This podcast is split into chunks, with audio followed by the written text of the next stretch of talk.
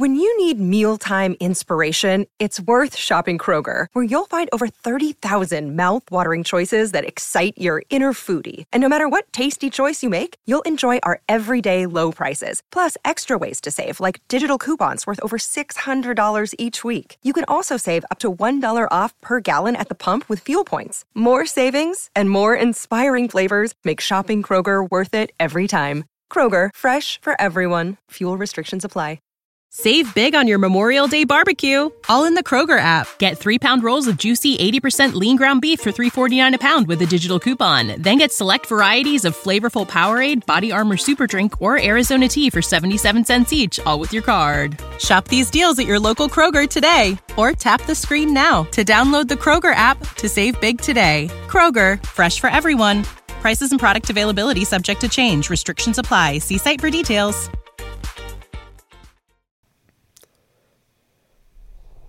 Your life is your life. Don't let it be clubbed into dank submission. Be on the watch. There are ways out. There is light somewhere. It may not be much light, but it beats the darkness. Be on the watch. God will offer you chances. Know them. Take them. You can't beat death, but you can beat death in life. Sometimes. And the more often you learn to do it, the more light there will be. Your life is your life. Know it while you have it. You are marvelous. God waits to the light. Bukowski! Welcome you.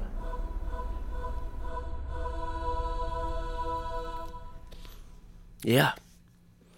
Welcome to Porch Talk. This is your host, Alan. I have Shane Tubbs with me again. This is the second part. If you have not heard the first one, go back and do that right now. Otherwise, this will be like picking up a book series, but you're starting with the second book. Be really hard to uh, put two and two together.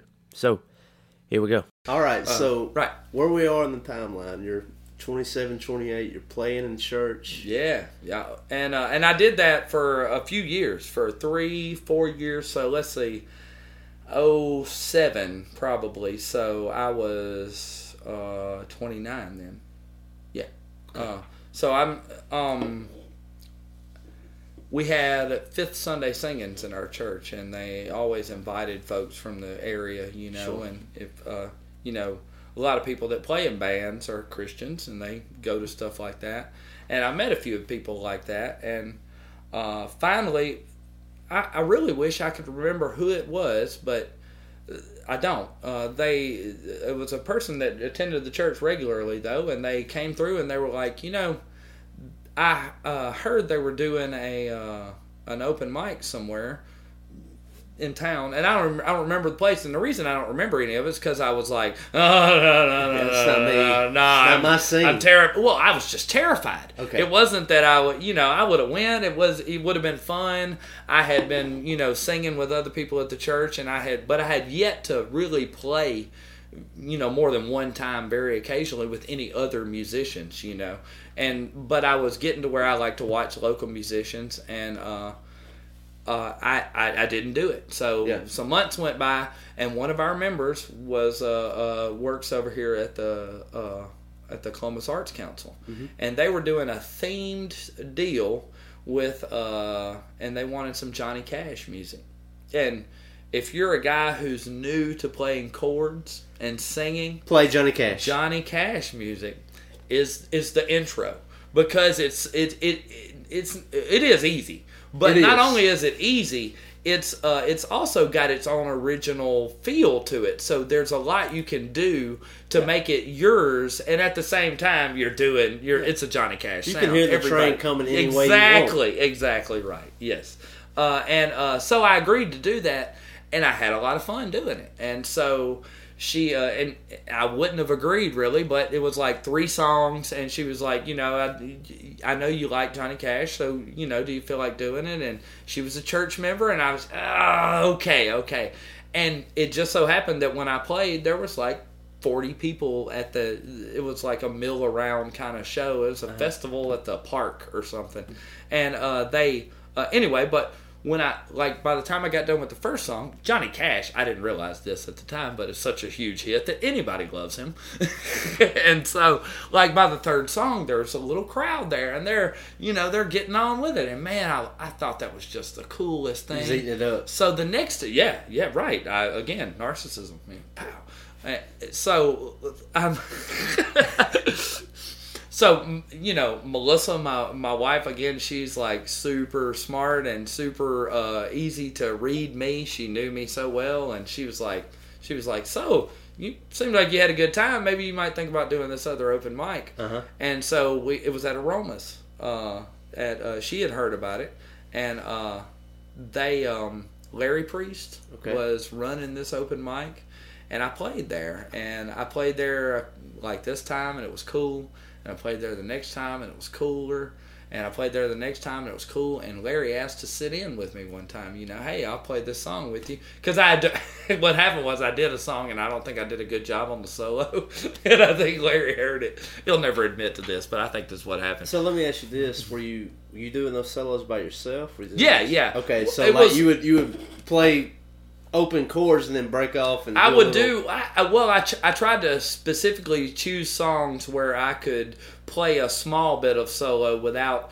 I didn't have to sing at that time, uh-huh. you know, and do it, so I could play a little bit. And uh, I think it was Amos Moses was uh, was one of the one, Amos Moses was one of the one the first Absolutely. ones that really had a lick. It, well, you didn't just strum the chord. You had to dun, dun, dun, dun, dun, dun, dun, dun, uh-huh. and sing while you were, yeah, dun, dun, dun, dun, here come Amos. You had to do it all. And, man, I remember it must have been years I spent like trying to get that to be able to do it. Yeah. But but anyway, I had done that, and uh, I did some other song. It was something along that line, but I did a bad job on the solo.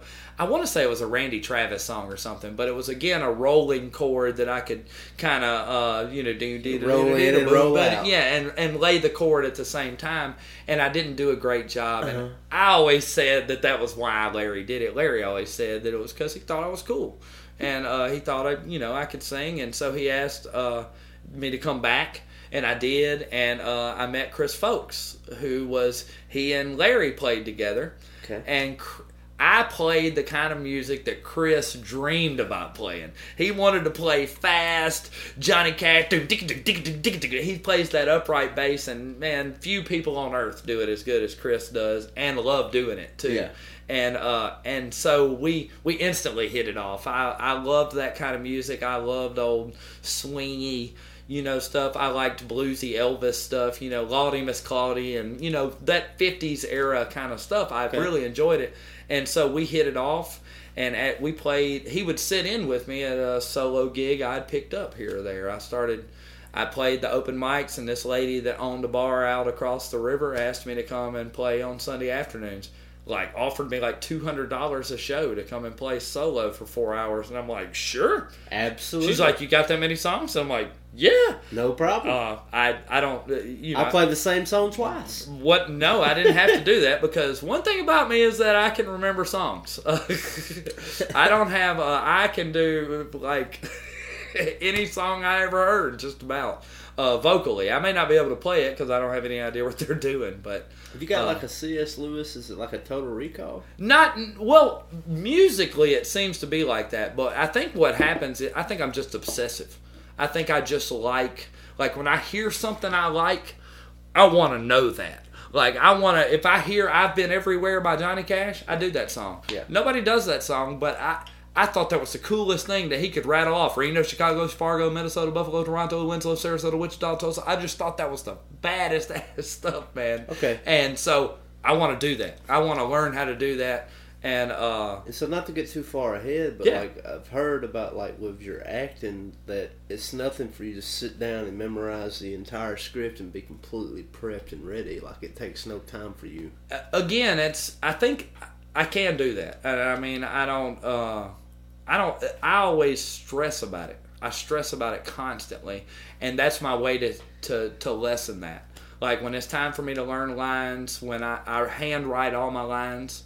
Uh, my first my first one roll was the worst, but like that's how I learned to do it. I was like, okay, I just got so many lines, so I went back to third grade when you had to memorize how to spell something. What'd you do? You wrote it down like thirty times. However many times yeah, it took. Exactly. So I wrote it down, and, and again, Melissa, man, the you know the the worthy adversary. Uh, she uh, she was a line Nazi. She would uh, like, do you want to learn the lines? Okay, well here you go.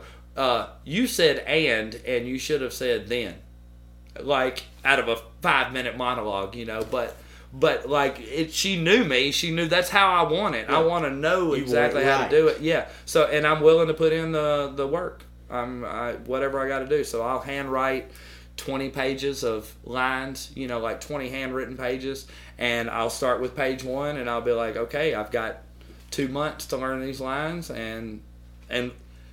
I'm just so, again, I'm so terrified of showing up and being the guy who doesn't who doesn't know his lines. Yeah. I'm so I'm so terrified of being the guy who shows up to the show and misses his solo because he can't remember what key he's playing it in or what, you know, how he opens it or something like that. I, I I'm just, you know, I'm too nervous. I can't do that. And so to bring you back with Larry Priest and Folks and like, I've been everywhere, man. Like yeah, right there. So yeah, so you're, we, getting, you're getting hooked up with Folks. Yeah, and we he and he and Larry played together, and Larry told Chris, you know, as they're they were and they still are, they're great friends. And I guess they talked about me one night, you know, and Larry was like, well, just let Shane know that if he's ever looking to put a little something together, you know, that I'd be glad to play guitar for him. And I had heard Larry play at these open mics, and like. Larry was the first local musician I ever met that was just a god on the guitar. Like Larry play, and he's Larry's such an original player. There's a lot of guys, and Larry will be the first to tell you they can play blues better than Larry can, or something like that. But he has these techniques and these moves. His own way. Yeah, and he's man, he is he is just so wonderful at it. And he and Chris both were like. They were, in my opinion, you know, were so much above where I was. I was just honored to play with those guys, seriously. Sure. And uh, and it it was like that for like the whole time I played in the bands fully. Like uh, I uh, the only th- the only good I was to the band was I was obsessive about. Okay, let's get these songs together. Like this is a weird song and it's got weird changes and you guys may not know how it goes. So here's how we do it. Or maybe I do it weird because when you play solo, these and they taught me so much. They knew when you play solo, you, you do stuff you have that improvise. Bands don't do. Yeah, you know, you yeah. play in a weird time, or you're used to waiting longer than somebody would wait, sure. and not having to signal anybody mm-hmm. and let them know, boom, ding, ding, that I'm going, you yeah. know, right away. Yeah, I mean, I've done that, like playing open mics by myself or having a show by myself, to where if I'm playing a song that was intended for an entire band, and you have it's just you and a guitar. Yeah. So how am I gonna bring the best out of this cover? Yeah. That I can possibly bring. I don't like. Uh, I I can't remember if I mentioned this earlier or not, but I don't like me. I like us. Like I like the sound of our band, and I loved it. You know, when it yeah. was Larry and Chris and I, uh, the band I have now, like when I when I write music, like I write it thinking about the band playing it. And when I have to play by myself, when I play solo, when I j- just me and the guitar and singing, I always feel inadequate. Like I always feel like this is not as good as it as, could as be. it as it should be. Even you know, like I don't.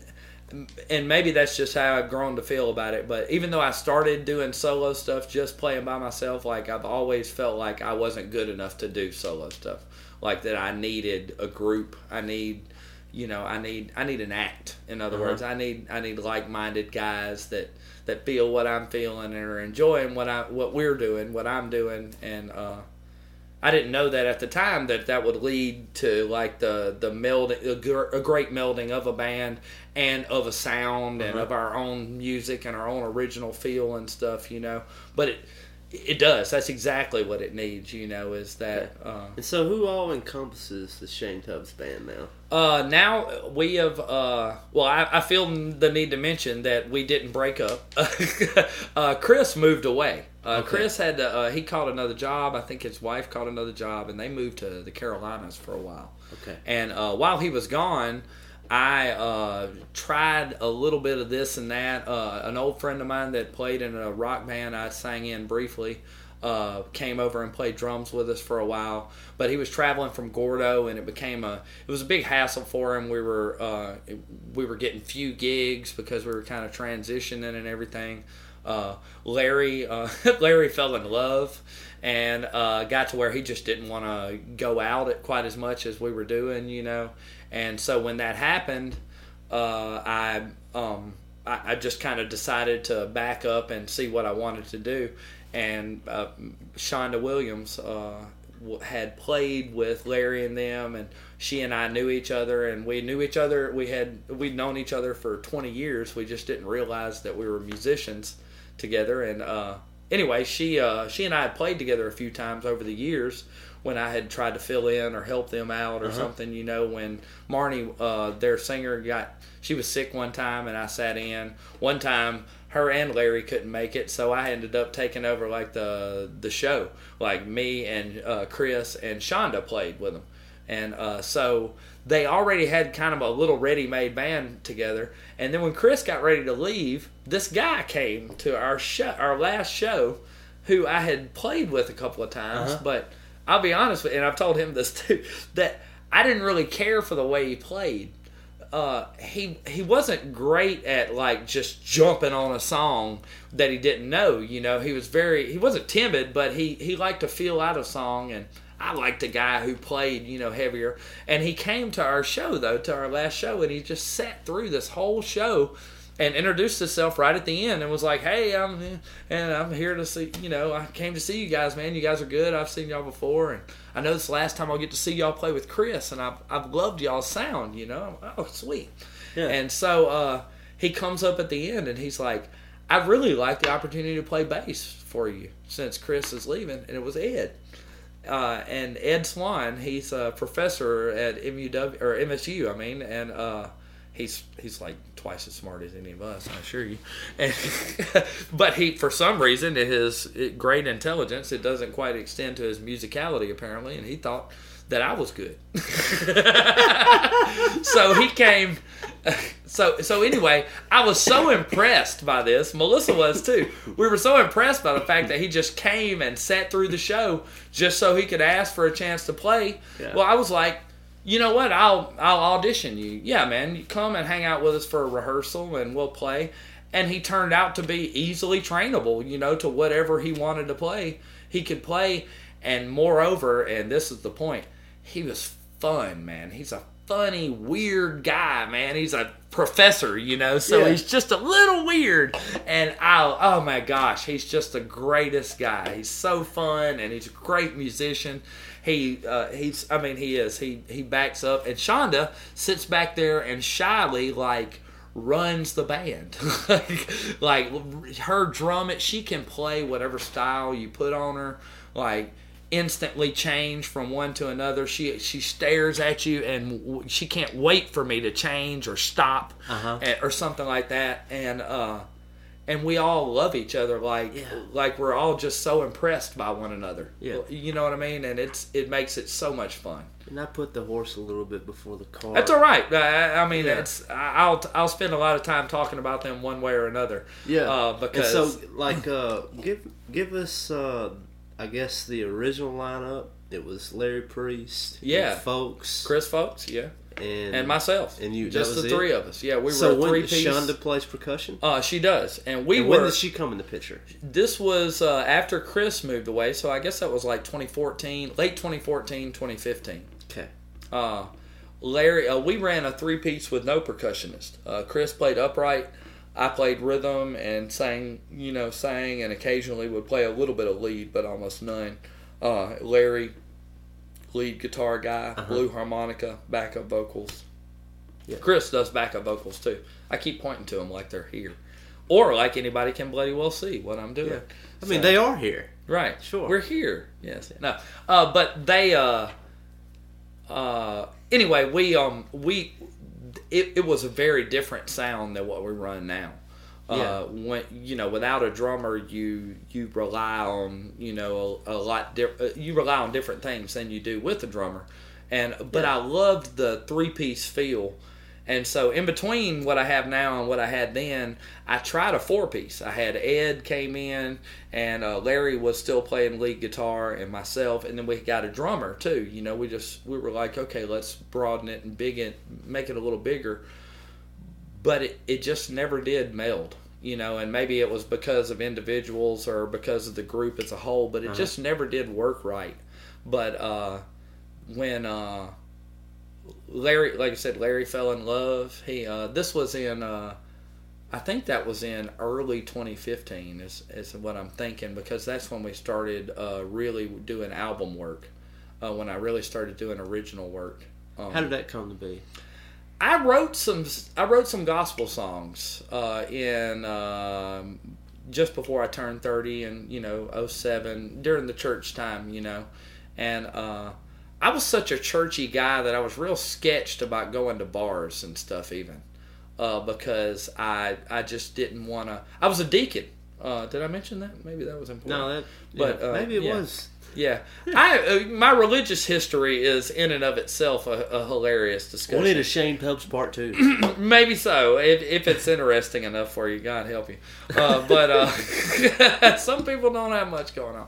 Uh, the uh, uh, but anyway, just to sum it up, Melissa, my wife, she was a Christian when we got married, and I didn't attend church. And she attended, so I began going just, you know, when I was in town, I would yeah, go with her. Still she sang occasionally. All, right? right, right. Well, I, I don't, you know, God gave man every herb and seed. Anyway, uh, don't make me quote the Bible. Uh, the uh, Anyway, she went, and one this one, I didn't go with her, but this one Sunday, she was going to sing. She sang too, Melissa did. She, okay. was, she was a beautiful singer.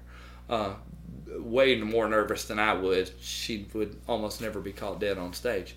But uh, uh, she uh, she was singing at church because it's church and she felt like she should do that. She needed to. And uh, so I decided to go and I went. And this church was just, it was one of those rare churches that's not forward, it's not pushy, it's not anything other than, hey, we love Jesus, you're a great guy, if you want to hang out with us, cool. Mm-hmm. Like that was, that was the long and the short of it right there. And uh, it's a great place to be. And so we, so so you know, over six months' time, I went very occasionally uh-huh. because of that. But the more I went, the more I realized that's exactly where they were coming from. They never like shoved on me or anything, uh-huh. you know. And they led, they helped lead me to Jesus, like helped make me a decent human person. And uh, man. I, I can't say enough good stuff about churches. Like, people yeah. hate on churches because they they're not perfect. But churches saved many a M F-er, like myself, from from from stupidity. It, and It's something yeah. uh, that we... Uh, and I'm pretty sure they knew I was stoned, and they just didn't say nothing. Same thing, man. They were just quiet about first, it. First time, well, I say that I, I was raised in church up until my parents divorced, and... I, I guess the first time I stepped back into church, I was probably eighteen. First time I went, I was stoned. Oh, yeah. Wait, and, uh, I mean... It was a Wednesday night oh. Bible study, and I just... I, I can't tell you, like, just to echo what you said was, like, I believe... I believe in the church. Yeah. That, uh... Somewhere this, out this, there... This, this idea of per- perfection, that mm-hmm. this church is full of perfect people, is far-fetched. Because I believe the moment I find a perfect church, or if you find a perfect church, mm. the moment I walk in the door, it's not perfect anymore. Yeah. Because I'm a person, and I'm not perfect. Yeah. Just like Luke Bryan. Like Luke okay. Bryan was fine there for a while, and then... no. There we go. no, no, I'm just teasing. so, we're in that Larry and... The, yeah, yeah, that's what I was going to say. So, I'm singing at church... And I go to this arts council thing, and I do the open mic, mm-hmm. and that leads to more open mics, and that leads to the band. Uh, but before that, during the open mic phase, very early in the open mic phase, uh, oh nine, I believe it was. So, mm-hmm. so I've been doing open mics uh, for a couple of years, It's been, I've played no gigs almost, you know, I've been booked almost nowhere. I'm certainly not running a band, you know. I'm just playing. Yeah. I'm just playing very occasionally. So, uh, I played this open mic at the uh, Columbus Arts Council. Enter Ryan Munson. It's a themed open mic, and I'm supposed to be like a country, uh, I, th- I want to say it was like a bluegrass kind of thing or something like that. And there, were you there? You, Ryan Munson was there, he says. That's what Munson I mean, that's what there. He says. I didn't pay any attention to him. Actually, I didn't pay any attention to anybody because, as I've mentioned a couple of times, I was, of course, terrified. Uh-huh. As I still am all these years later, like ten, fifteen years into playing publicly, I still shake. Uh, but I was scared, and uh, so I'm playing. I just do my bit, and uh, but we I do these fun songs, like these funny. Uh, I think I did uh, Andy Griffith. I did Woe Mule, and uh, it, it was a good time. And was Chris he killed it? I'm just gonna say. Oh, I appreciate. He killed it. it. He came out. It was fun. He was electric. he, he was fun. I, I left with the impression of that guy. That guy's good. Like he, he just he's good-hearted. Fun. That's the kind of show that he brought to the table. And that's and still to this day, like that's what I love about our band and the uh-huh. kind of stuff I do. I that's if you leave my show, I want you to be like, man, Shane was having a good time anyway. I don't, you know. Like, I had a good time because he was right, right. He made me have a good time. Yeah. Sure. Uh, but it, anyway, Andrew Colom, okay. who is uh, Scott Colom's uh, twin brother, uh, he's our uh, uh, circuit. Clerk judge, circuit court judge, uh, right now. Anyway, um, Scott Colom. Yeah, Scott Colom. Did I say Colom? I said, said Colom. You should Andrew. Well, Andrew is his brother. Brother, twin brother. Right. right. Yes, Andrew is the guy that was there, and his friend Arjun. And these guys, I don't mind telling you, I'm a really white dude. Y'all can't see me, but I am. And, uh, like, these guys, one one guy's a black guy, you know? And the other guy is, like, uh, I don't know. I don't know. Indian. I had no idea at the time. His name was Arjun Khal, though, and he is one of my favorite humans on Earth. Seriously. But these two guys are sitting there, and they, like, wave me over. And I'm, I'm me. I'm just me, man. This guy just did some funny stuff, and yeah. they're like, they're like, man, you were good, and I'm like, thanks, man, I appreciate that. He's like, no, you're really good, and look, the whole reason we came tonight is because we're trying to find somebody who can play this part in this short film that we're doing, and and I'm like, and because that's obviously not me, and he, he's like, I really think we've got a part that would be perfect for you. Yeah, uh, would you be willing to come and just read some lines and audition for us? I. Now, when I say that I'd never thought about acting, everybody's thought about acting. Okay. Right? Yeah. Hasn't every? I bet you dreamed of being yeah. Luke Skywalker. Yeah. Or, uh, actually, it's probably Harrison Ford, you know. Everybody wanted to be Indiana Jones when I was a kid. I mean, yeah. Who is it for you? No doubt. I mean, your hero, any, your any movie hero. Not, you, I'd be you know. in any Marvel movie. Right, I, exactly. I, I'd Thank be you. any yeah. of those things. Yeah, yeah. All of that stuff. And so... As you know, I'm again narcissist. Anything, uh, any, anything iconic. Absolutely. I'm, so, so anyway, he's like, you know, will you come audition?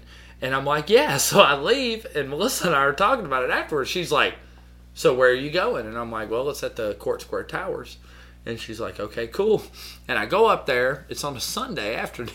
I go up there, and I don't know if you've ever been there, but it's very deserted on a Sunday afternoon. And it was a little eerie. And I go up, and I go to the door, and I don't mind telling you, I was afraid. I started. I go to go in, and I'm like, here's these two guys I don't even know. They've invited me to this deserted business building here. Yeah. And I'm going in. I don't even know what's up. And I go in, and it's just the two of them. And they have me read these lines from the screenplay that they wrote. Uh-huh. And and they told me they tell me about the idea. They tell me about the part I'll play, which is like your your typical white boy young cop is the part I'll be playing. You know, he's a twenty-two-year-old, twenty-three-year-old white boy cop, and it's this great story. It's called The Flight of Calvin Waters, and uh, okay. it won. They won an award at a Magnolia Film Festival over in Starkville. They, uh, I think, they did well at the Oxford Film Festival. It's, you know, it was it was what it was. But I thought I thought it was incredible, especially to a guy who had never I'd never even thought about doing stuff like that. Well, these guys had like Hollywood trained friends, yeah. friends who had cameras, friends who knew how to operate them, people whose exclusive job it was to pick up cables and tie them up. Like, it was, there was like a thirty person crew that they ended up having. It was a real, they had like a thirty thousand, forty thousand dollar camera that rode on a Ford truck while we, they did like a chase scene. They borrowed a Columbus P D car. It was, those guys still around? Because I got some ideas. It was fantastic. Uh, uh, I don't think so. We did a few. I did a few funny films for them later. I played a gay uh, uh, home renovator one time for them. Uh, you know, probably not the best work I ever did, but still, we had a, we had loads of fun. Yeah. But uh, this thing was super professionally done. And it was, uh, this was my first experience in any acting at all. And these people, like, were so serious. I bent to help somebody pick up a cable one time. It's like, uh-uh. And the guy's like, I'm sorry, man. I know you don't know, but you're not allowed to touch that. Like, I could get fired if you touch that. Wow. Like, he's like, you're That's the, serious. He's like, you're the talent. You wait in the trailer, in the air conditioning. Uh, it was August, and it was super hot, and they did. They kept, they called me the talent.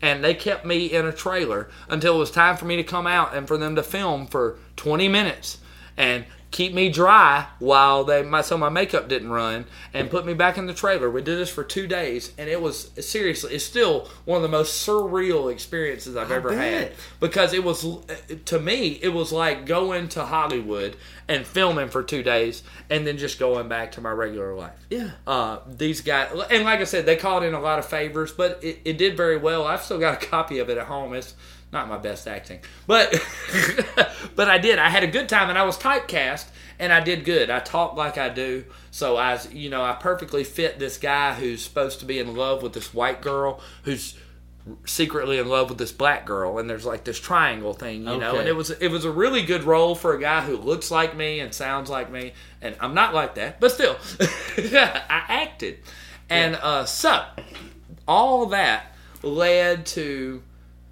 The the next year, I I work at an oil change place, and I had been. I had started working there in like oh nine or oh eight, and so I was working there then at that time. And this lady came through for this uh, Tennessee Williams Festival that they do here in Columbus. Right. And it was at our forty-five store, but I worked at our our East Columbus store. And they said in passing, you know, the the girl said, Uh, we're doing auditions. If any of you guys, you know, want to come and audition, you know, we're we're looking for, you know, we're doing open auditions for the play. And uh, mechanics, we men especially, are we're an aggravating sort. Yeah. And they were like, well, our big old movie star feller's over there at the East Columbus store. That's where he's at. He's a big old actor. He done been in films and everything, you know. Yeah. Well, they're just giving me a, well, this chick came over and, like, asks for me. Is this She's, Brenda Carradine? No, no. No, no, we'll get to Brenda in a minute. Oh, okay. But so they came over to East Columbus. Yeah, they came over to the East Columbus store, store, this young girl and her buddy, and they're like, hey, is there an actor here? We heard that one of y'all's guys is an actor. And again, my coworkers are like, hell yeah, there he is over there. You know? So... So they come over, and I'm telling you, it's, I love working with men. Jerks. Anyway, so, but I should thank them because because she comes over, she's like, hey, we're doing auditions. Yeah. Uh, can you make it here? And I couldn't. I had to work. Right. And I'm like, I got to work. She said, well, look, I'll try to set you up a video audition. So I'm thinking to myself, well, this is not this is not going to happen because, like, we got Shane Tubbs down in the old right, pit. Right, exactly. Yes, nobody knows, and and seriously, when I say nobody knows who the F Shane Tubbs is, nobody. Like, I had no idea. Anyway, so they, I do this audition, and it's like a real bloody audition. This guy uh, is uh, Russ. His name was Russ Blackwell. I got it. Yes, I love you, Russ. And he was. He reminded me of that football coach I talked about, Stan Moss. Okay. He ran, he he was a drill sergeant of a director, and he ran the audition like that. He's like, hey, no, just read this part. Read it. No, I need anger. No, I need real anger. Like, rah, rah, rah. Like, and I so, didn't get angry. So, right, right. And so I was like, I was very nervous, but I did it by video chat, which was very big in oh nine. I couldn't, I'd never seen this even yeah. before. And so I do this, and I got a role in this play, and it's it's one of the one of the few times where they've had like a huge cast for the Tennessee Williams play. Russ Blackwell, it turned out, I didn't know him, turned out he's like a big, he was on uh, uh, N C, uh, N C I, uh, C S I, uh, C S I, N C I S or something like that. He was on a big show that was on yeah. a lot at the time. He was in the movie uh, Battlefield uh, Los Angeles uh, about the alien and thing, or he was like a general thing, and he was filming that, is why he couldn't make it here to do the audition. So that's why he was doing the video. Yeah, thing. And he, when he showed up, like he ran this thing just like it was that movie that I did, that first film. So this is my second job, and this is live theater. And so I, it was the same thing. So this is just, I thought this is just how acting goes. Like you have some director, and they're like, burr, burr, burr, burr, burr. I'll never forget, Russ told this guy one time, I told you to dance. I didn't ask if you wanted to dance. I said dance. Or go. Whatever. So dude danced. It was a great part in the play, by the way. When dude like, did the little shimmy, I think it was dance. Fantastic. I think it, was, it dance. was great. He knew what I it was. I think I'm going to dance right now. Yeah, I know. I want to dance because of it. And we all dance? Anyway, he uh, he ran this great show, and I I acted in this show, and he he thought I was good. Uh, I, I mean, I thought it was fun, but he just, he thought I was really good.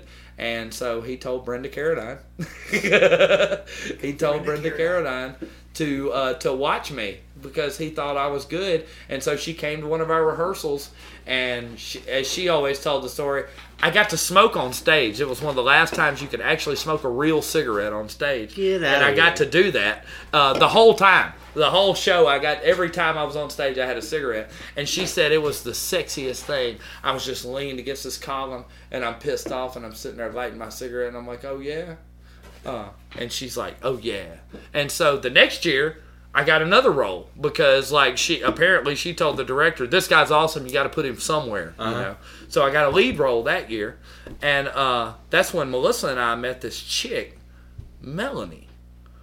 She came to see go. the play and knew the director, and the lady that was playing my opposite lead uh-huh. wasn't there that day. She was, turns out she had problems. So anyway, she couldn't make it. And uh, they asked Melanie to stand in for her because Melanie had theater degree, and she's a director, and oh, uh, she's fantastic in her own right. Don't ask her about it. Good anyway, uh, and she uh, she came up in red lines. Well, she ended up getting the role, uh-huh. and she jokingly told me because she had to like straddle me at one point during the you know the rehearsal. Sure. She jokingly said, "I better go introduce myself to your wife because you know this might get a little weird." And her and my wife became wonderful friends. Became right. like just some of the best of friends. So Melissa didn't make like a lot of lady friends. Her Her and her sister were extremely close, yeah. but she didn't make a lot of girlfriends. Uh, I uh, I told you earlier, my uh, when we were just talking off uh, offline here, that uh, uh, all of my male friends, everybody almost called her wife, okay. called Melissa wife. Uh, the people that knew me my whole life like referred to her as wife. I'm almost certain because they knew that it must take like a real wife to, to tame my behind, and that's exactly what she did. Uh, Melissa uh, shot, uh, dude. When we got married, I'm sure everybody that knew me was like six months maximum. Yeah. maximum. There's no way. Yeah, no, no. Like we were married sixteen years, and uh, like. I mean, it's it's still, like, I still think about that, like, abstractly, and I'm like, wow. Uh, but seriously, Melissa gets seventy, eighty percent of, of the credit for that. She would give me more, but that's just because she deserves what credit I just gave her. She's a great person. Yeah. She was. Uh, but uh, her and uh, uh, her and Melanie, like I, I was saying there, um, they, uh, they became buddies. Melanie... Um, Melanie had four kids, and Melissa and I didn't have any kids. We never wanted kids, and it was because of uh, her kidney failure. She was it was dangerous for us to have kids, you know, on a level. Absolutely. So uh, we lived vicariously through her sister. Her sister had a son. Uh, J J's, he's the boy. Anybody who knows me knows who the boy is. he's, he was our pride and joy, and he yeah. is. Uh, he's a great kid. Uh, and uh, my brother Bubba had a son, but we don't get to see him a whole lot. It was very rare that we got to see him, and so uh, the Melanie having kids, like when we wanted to do stuff very occasionally that involved kids, for example, like uh, going to see a Minion movie yeah. or a Despicable Me or something like that, we would just invite the kids. You know, here's this lady, she's a single mom, and she's got these four kids. So the kids were wonderful guys, and we loved them, and they were just they were just cool kids to hang out with. Right. And uh, so so we did that a lot. Uh, Melanie would come to the show. She liked our music, and she, her and Melissa got along. So a lot of times she would just come to just keep Melissa company, because Melissa never missed a show. Like Melissa, and I, I, I will say this a lot, but Melissa was just the greatest. Like when I did play rehearsals, we rehearsed like four or five, six nights a week for hours and hours. Wow. You know, when you rehearse for a play, you do that for weeks until you, you know, until everything's right and everybody gets everything perfect. And Melissa would just come and sit through every rehearsal. Every single rehearsal, same thing over and over, and she would just sit out in the audience, and you know, not that there's an audience, she would just sit out in the she was there and just watch. And sometimes she would help, but uh, you know, just as often she would not be doing anything. She would just be there till, because she felt like she wanted to be there for me, man. And that was that was just, I mean, that that is a broad statement about what kind of wife she was overall. Like, yeah. that was just the kind of chick she was. Like, if you wanted to... Really set the standard. If, if you were a person who wanted to be something, then you couldn't have anybody better in her, in your corner than her. She was always at those rehearsals. She'd always be at those shows. And Melanie felt bad for her because she would have to come and hear the same songs, you know, week after week. So they would hang out. She would come and see us and hang out. And uh, Melissa and I would joke some nights about how we needed to... We needed to find Melanie a man. We got to find this chick a dude, you know. But but it's hard to find a guy who's willing to take up with, with four kids. And so, True so uh, yeah, yeah. So it, it was always just kind of this this aside that we had. But through the years, Melissa got down as the years went on, and she passed in twenty sixteen. And uh, but. Over that time, her and Melanie became very close. Like, Melanie was uh, a big help uh, to me personally. She's a social worker. She helped with uh, with a lot of uh, Melissa's medical stuff and questions I had that I didn't know what to do, you know, and I could ask her, and she was a huge help for that kind of thing. And uh, kept us fed a lot of times. She knew there we were living on my cooking while Melissa was down, so she I guess she thought we needed protein from time to time, so she would send us food and ramen noodles. Yeah, right, right, right. Yeah, I mean, you can't make hamburger helper so many times. I make a I make a good pie, but uh, I forgot Baker. Baker goes on the list too uh, of weird stuff that I do. But uh, there are a few people in this town that make cheesecake as good as I do. Uh, there you go. And I don't know why. I know, I know. It's it's not fair. Uh, but I love cheesecake. I don't know what to tell you. I do. So I learned how to make it. I gotta have a Shane Tubbs cheesecake because I like then. it. I, you're you're deserving. You are. You've Thank had, you. You've had to sit through all this at least. Uh, so uh, so yeah. So I'm acting now. Now I'm. Uh, You got a band? I got a I got a band. You know, Chris, Larry, and I played together. Then Chris moved. When Chris moved, it turned out to be this instrumental thing with music, because he left, and when he did, I had to like regroup with what I wanted to do with music. And I had written a few songs, gospel songs and, you know, worship songs and stuff like that, but I had never tried to just write like a just a song for our band. We always did cover music, you know, we covered whatever we wanted.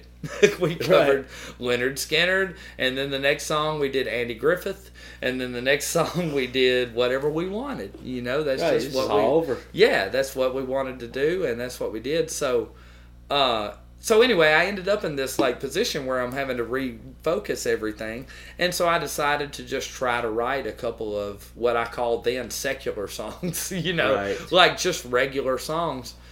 there there's this line in Walk the Line, the, that movie, you, you know, and uh, about Johnny Cash, and he says that, you, you know, he's talking about writing a song, and are you going to tell them the same stuff they've heard a thousand times, or are you going to try to tell them something real? And that's what I felt about my gospel music. I felt like I was saying stuff that I they couldn't say. Knew. Well, not only that, but just stuff that I couldn't say to everybody, because not everybody understands the Christian viewpoint. Not everybody sure. understands the godly viewpoint. Not everybody understands even a you know an, an eternal being viewpoint. A lot I, of people are atheists. A lot of people absolutely need may, spirituality where they are. I may be wrong, but mm-hmm. I want to say I think it was Bob Dylan mm-hmm. that in an interview they asked him why he doesn't write a spiritual song, and I think he said, like I said, you can look me up and I'll be yeah, totally yeah, yeah. wrong. But he was like, if I were to sing about God, I'd have to be right. Mm-hmm. And that was the most profound thing to me. Yeah, yeah. And that's why he wrote the way he wrote. Mm-hmm. And I'm not saying that Bob wasn't right. Right. Because, well, like, well, you know... Uh, but even you know, Bob would say he wasn't right about everything. Yeah. Yeah, exactly. But I'm saying... And like, you're right. If you're going to write if you're gonna write a song about about God, then you're exactly right. You better know what you're talking you, about. You better be right. Yeah, exactly. Uh, the last thing I want to do is talk to Jesus, you know, in the afterlife, and him be like, yeah, you said this about, but I don't really agree with that. I don't want to have that conversation. I, yeah, I don't either. Yeah. Uh, and, and, and, but anyway, you know, that... That was the kind of thing I thought about. I had just started playing in bars, and it's a weird spot for a guy who was...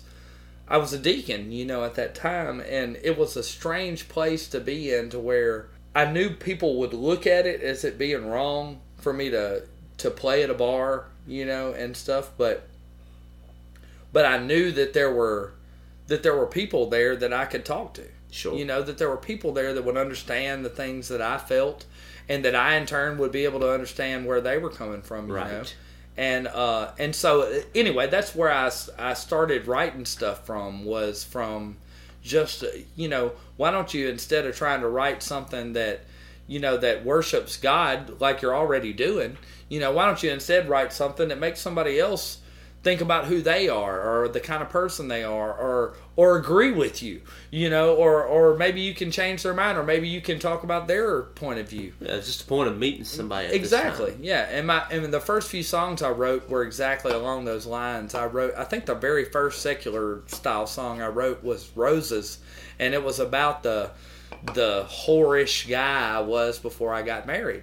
It was, you know, it was about that kind of guy, that player guy who just travels town to town, and I'm not in love with anybody. I'm yeah. just, you know, I'm just here Whoever's for a good there. time or whatever, you know. Yeah. And but I, I knew that there were, you know, there were people at my church. There were people that I knew that didn't feel that way anymore, but they had, and they, you know, they knew what that felt like. And then I knew there were people that felt like that now, you know, yeah. or people that have been done that way by.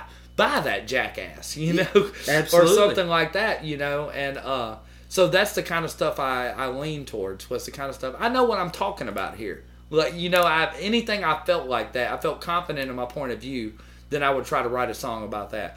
Uh, I wrote a song about fishing, about crappie fishing, because I love crappie fishing, but I had a friend who hated country music, hated it, yeah, and I was like, I'm going to write a song that you will like. It's a country song. And he's like, whatever. It's my best friend, Daniel Petters. And uh, we fish together all the time. Yeah. And so, like, I start this song out like as corn pone, like, eighties country love song as I can possibly do. Baby, don't go. I mean, just, you know, just... and the whole, like, first verse is like that. And then we break into this fun bluegrass bit. And it's just, all it is is like a, it's like a fishing Weird Al Yankovic song, you know? Yeah. It's just us having fun and me saying stupid, you know, fishing, fishing terminology. Yeah. Like, uh, I worked with this guy who said he was going to drown minnows. That's what he's doing. I'm going to drown minnows. And I thought that was the, it's, first of all, it's terrible. You're, you can't drown You're a minnow. Heartless person who is just out here to drown minnows. Yeah. You're a bad person. But I thought that was just the coolest turn of phrase. And, and, and, and again, you know, I put that kind of stuff in there because that's, that's the stuff that makes me happy. Like, you know, nobody says stuff the same way, and when you catch stuff, something that's like, yeah, that's exactly how I feel, you know, then then that, you know, that should be recorded somewhere. Absolutely.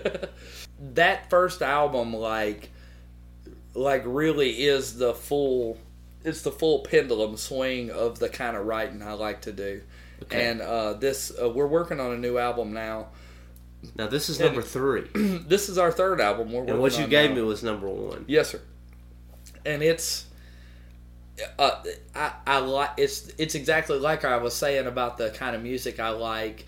It's I tried to make sure that I put all of it in there. That I've got the fun. You know, I love I love this. Just the idea of let's get together and sing something. Let's just sit around and ha ha ha. And those, you know, Crappie is that kind of a song. You know. Uh, it's it's got, you know, it has, I spent time exploring the stuff I didn't like about myself with uh-huh. the song Roses is the opening song on it. That's the one I was talking about a minute ago about the player, right. you know, and things I didn't care for about myself, you know. Uh, there's uh, there's a song called Miss in there, which is basically my attempt at, like, trying to play the kind of music that I liked at that time, which was, uh, and still is, uh, but... are really just a simple, groovy, you know, almost you don't need lyric to say, hey, do you feel this? Me too. You know? Okay. Ding, ding. It's a Miss is a, we wrote that, Larry and I started fooling with this riff one afternoon, and uh, we, it, it just grew into this song, you know, this easy go, it's almost like a river song, you know, but it's just, it's about nothing. It's about if you've been to if you've been to Mississippi, and that's where I'm from, and yeah. and, and people are uppity sometimes, and I don't care. Yeah. Like, it's like just such a weird thing, but but again, it's the kind of thing I love about music is yeah. that you you know, you can, the music can talk sometimes. The lyric doesn't have to talk as much as the music does, and you just feel you feel that? Yeah, yeah. me too. Absolutely. And so with uh, with everything that you've kind of told me over the, the past hour, uh, when you were coming up as a teenager and, you know, an infant to that stage, and we were listening to Guns N' Roses and mm-hmm. Van Halen and and Barbara Mandrell and Barbara Mandrell and Mom, We Don't Give a Crap About That. Yeah, and, yeah. And then moving on, like, are those influences still instilled here? They're way in there. They're so stuck in there. Like, Dan Seals is, you know, is part part of that Crappie song that I was talking about where I started out just as whack as I feel like I can make it. Is okay. my ability, or not my ability, but my attempt, I mean, yeah. at, at trying to, like, put myself in that situation where, boy, this song sucks. Like, I really wanted to, I, I really do. I want the listener to hear that song and almost turn it off. I tried, I tried to, I'm serious, I'm serious. I literally went for that. I did. When I listened to this on the way home, I, yeah. When if you I listen cut to it Crappie, off, I'm gonna, t- I'm gonna tell you. When you listen to Crappie, like, I, I really do believe this. I believe that there are fifty percent of the people who bought my album, not, not knowing us, just bought the album because they were like, oh, I'll give this a try. I think they skipped Crappie. I think I think maybe I went a little longer than I should have on the Dan Seals-esque. But I do. I do. I really do feel that way because but but I but I had to. Like, it was just, it's part of the joke. You know, it it is. And when we play it live, uh, Ed, my, I told you Ed is wonderful. I think, like, this podcast yeah. is really going to help seal the deal for some of these people. You know what I'm saying? Yeah, they'll go back and be like, oh, let me listen uh, to this. I get it now. I need to, yeah, I got to check this out. But, it, it, you know, it's so funny you say that because I, uh, and I may play that later, but. Uh, okay. Uh, but I'd love to hear it. It's one of those, it's one of those songs that. I just did, but, you know, I wrote it as thinking to myself, I don't care how it sounds. It's just going to be fun. Yeah. It's going to be a fun song. I wrote, there's a song on our second album about, I mentioned this earlier, about hating marriage. And I, I'm a married dude. I was married for sixteen years, you know, yeah. and then... And now you know, remarried. Yeah, now I'm remarried. I, I, I am a proponent of monogamy. Of marriage. I am. But every married man will tell you, it ain't all fantastic. Yeah. Every once in a while, it's a little irritating. And so that's what that song is. It's like, this is all the stuff that irritates you.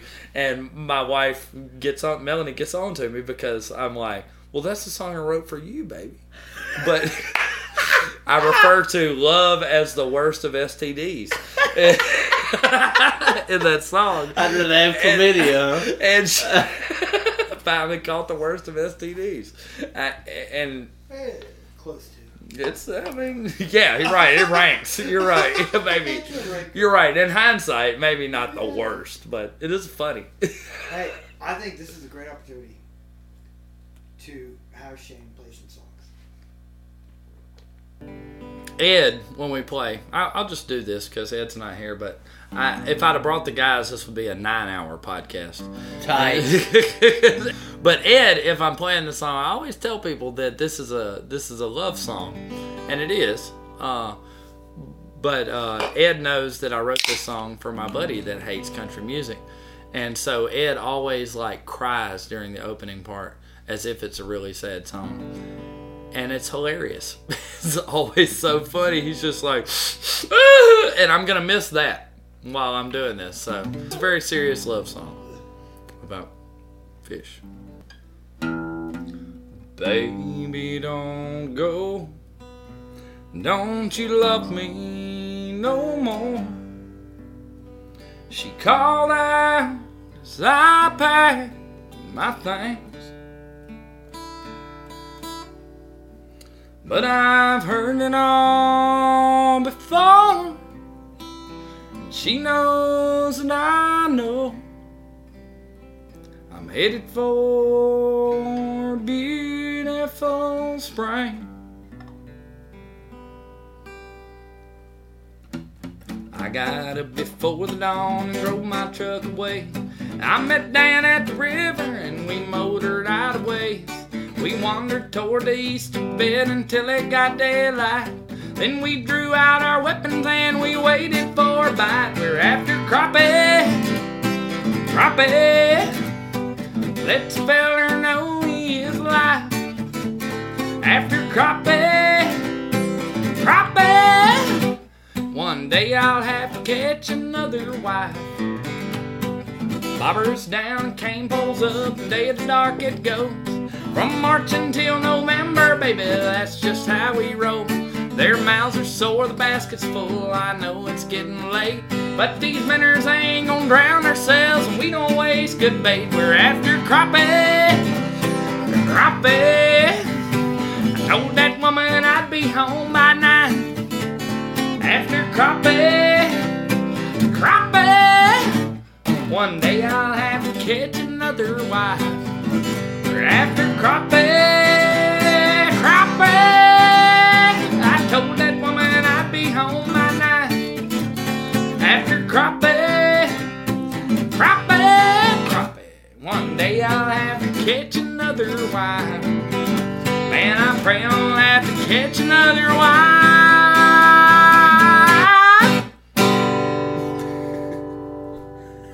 Yes, sir. That's crappie. I'm for it, dude. So I don't know why I would hate country music after that song. you, you, you couldn't. Yeah, right, right. But you see what I mean? Like the, I have to, I had to do both. I had to.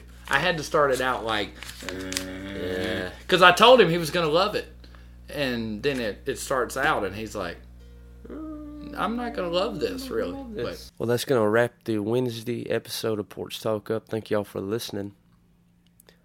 Monson, thank you for allowing us to use the Trading Post to record this episode. If you are unfamiliar with Monson Brothers, you can go to monson brothers dot com or you can find them on social media. But to give you a rundown, it's an apothecary. And so it's got beard oils and balms. It has soap. They do candles. They have mosquito repellent and body bombs. There's something for the guys and the girls. So, for that dude, or maybe you are the dude with the beard, or clean shaven, there's something definitely for you there. So go give them a try. Try their products out. I've been using them for a year, and I haven't looked back or even thought about trying anything else. All right, I got to go get ready for the Sunday episode. I got to get down to Lucy Brews. It's going to be an Untapped and Vinyl with Monk. All right, guys, I'll see you again on Sunday. Peace out. When you need mealtime inspiration, it's worth shopping Kroger, where you'll find over thirty thousand mouthwatering choices that excite your inner foodie. And no matter what tasty choice you make, you'll enjoy our everyday low prices, plus extra ways to save, like digital coupons worth over six hundred dollars each week. You can also save up to one dollar off per gallon at the pump with fuel points. More savings and more inspiring flavors make shopping Kroger worth it every time. Kroger, fresh for everyone. Fuel restrictions apply.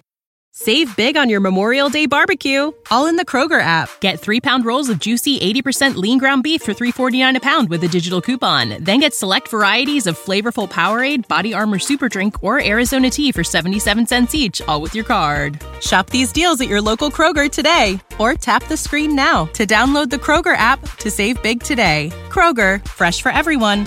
Prices and product availability subject to change. Restrictions apply. See site for details.